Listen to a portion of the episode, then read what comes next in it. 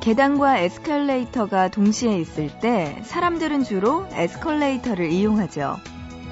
계단만 오르내려도 제법 운동이 된다고는 하지만 힘들어요. 그래서 스웨덴에서는 어떻게 하면 좀 더 많은 사람들이 계단을 이용하게 할까 생각하다가 계단을 피아노 건반으로 변신시킵니다. 흰색과 검은색 건반 모양의 계단은 밟을 때마다 피아노 소리가 나요. 발로 연주하는 재미에 푹 빠진 사람들. 에스컬레이터 대신에 계단을 더 많이 이용합니다. 심지어 계단을 올랐다가도 다시 내려오는 사람도 있었어요. 딱딱한 건 부드럽게, 지루한 건 흥미진진하게, 하기 싫은 건 하고 싶게 만드는 것. 바로 재미죠. 보고 싶은 밤 구은영입니다. '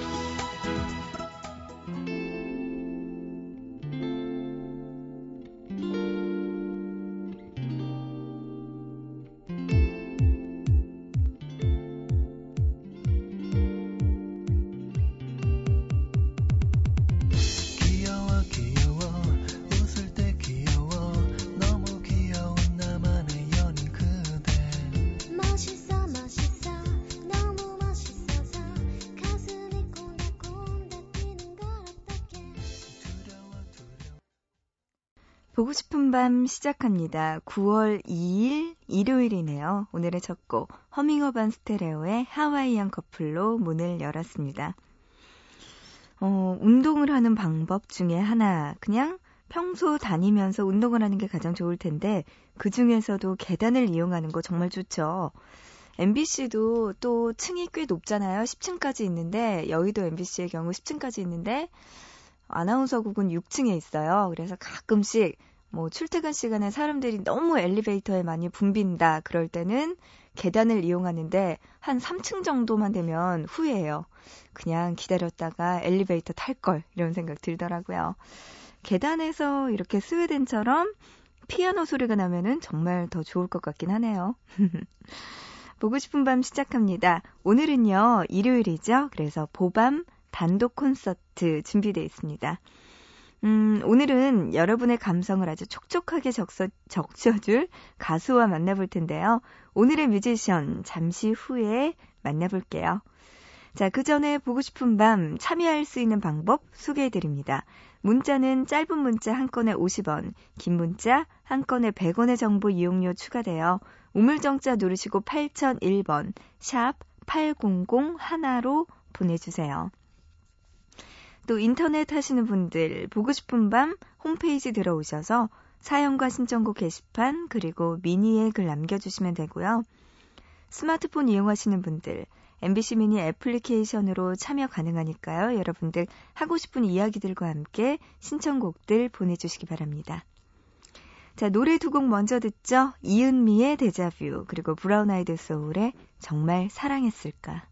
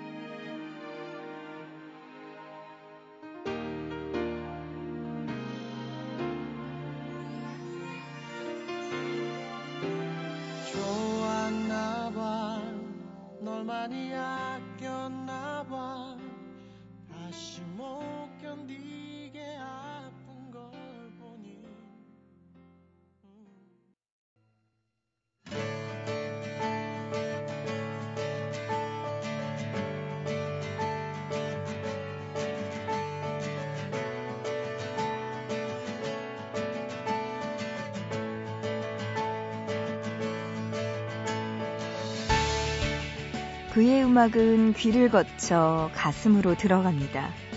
사람들은 그가 지닌 부드럽고 감미로운 감성에 중독되어 갔죠. 한때는 원조 아이돌이라고 할 만큼 많은 오빠 부대를 몰고 다녔어요.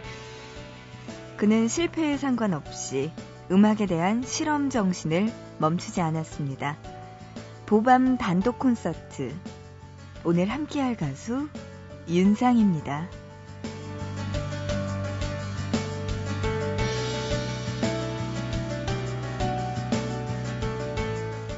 중학교 2학년 시절 친척에게 물려받은 클래식 기타로 음악에 흥미를 느끼기 시작한 윤상.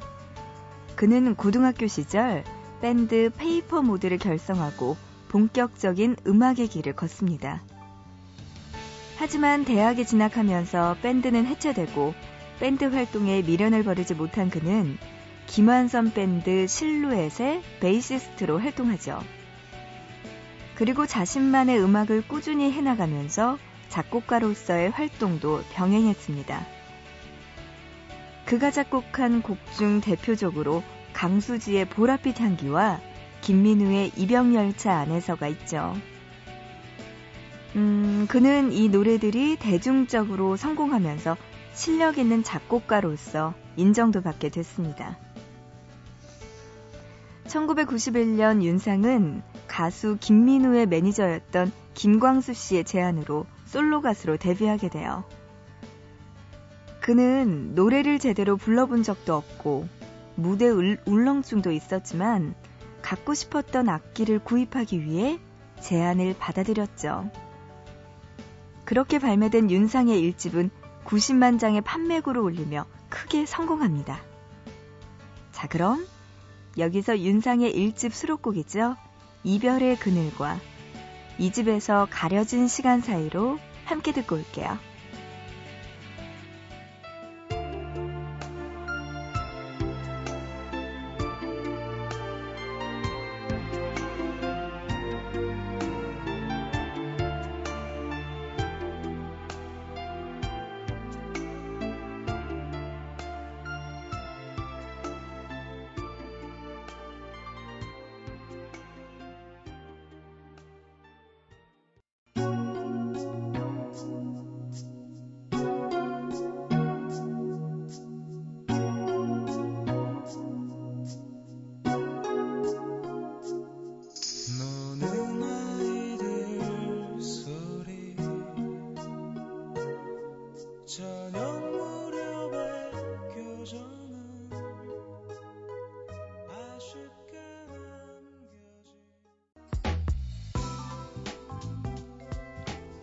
데뷔 초 윤상은 잘생긴 외모와 순수한 보컬로 여심을 흔들며 국민 오빠로 떠올랐어요.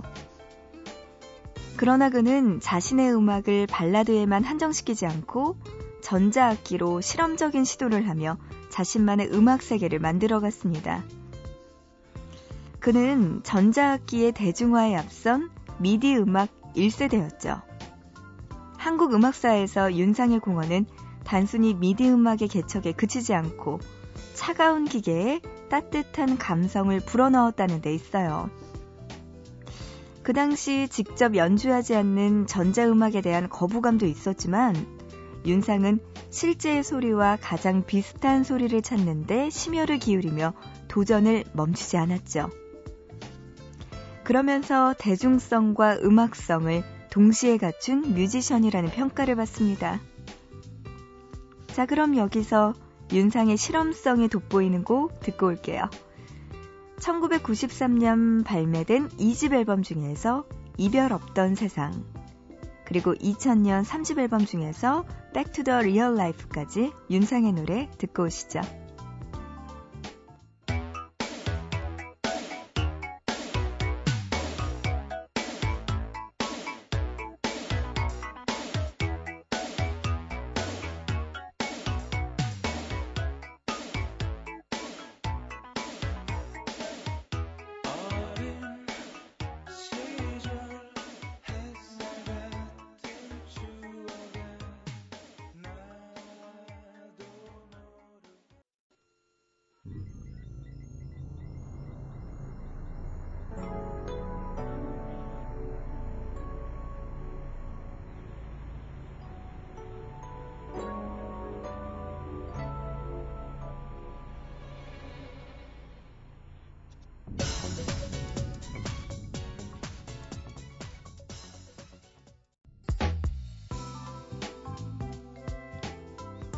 오늘의 보밤 단독 콘서트 윤상의 음악과 함께하고 있어요.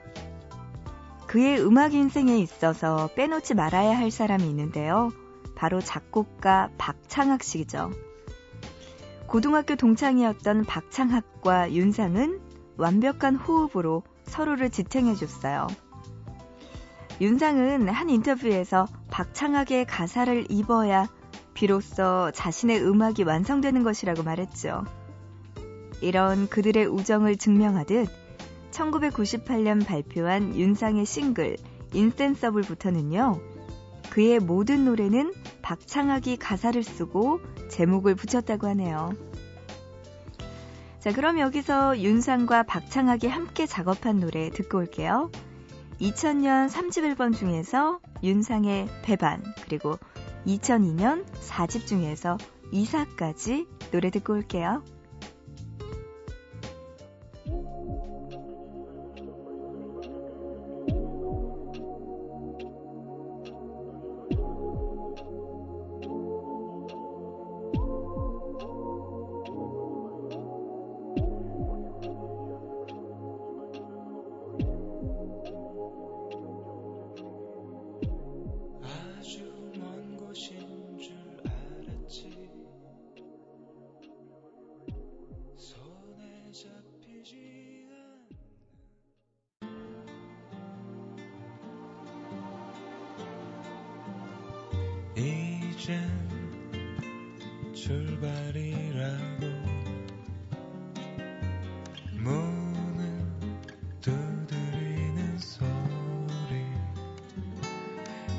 낮의 햇빛이 커튼 어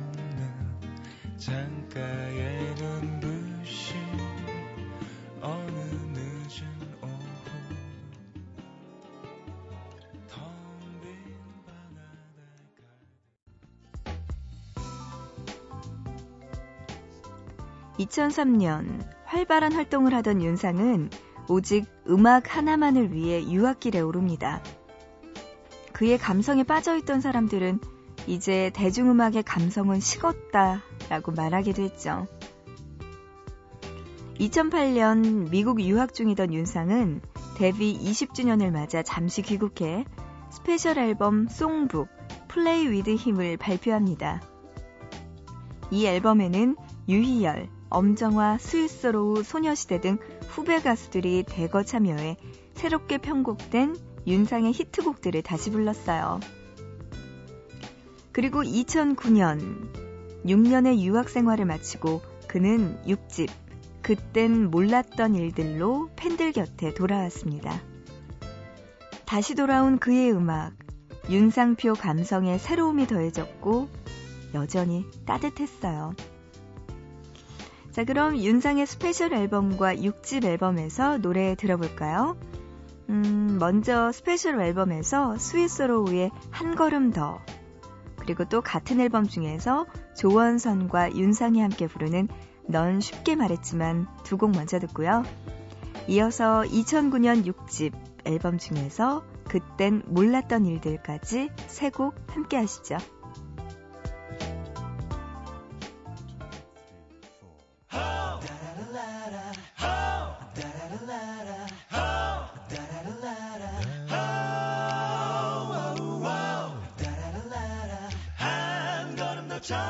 Money.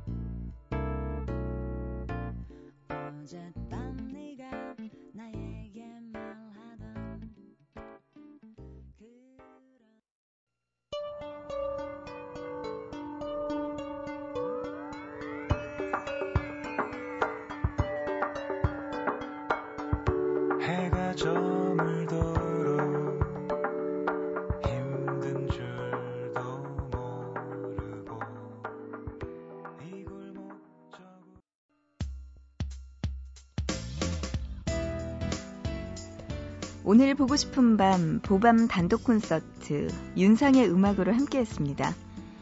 끝으로 윤상의 너에게 들으면서 보고 싶은 밤 인사드릴게요. 아 근데요 내일은 정파인 관계로 하루 쉬고요. 내일 모레 보고 싶은 밤 다시 돌아올게요. 새벽 3시에 만나요.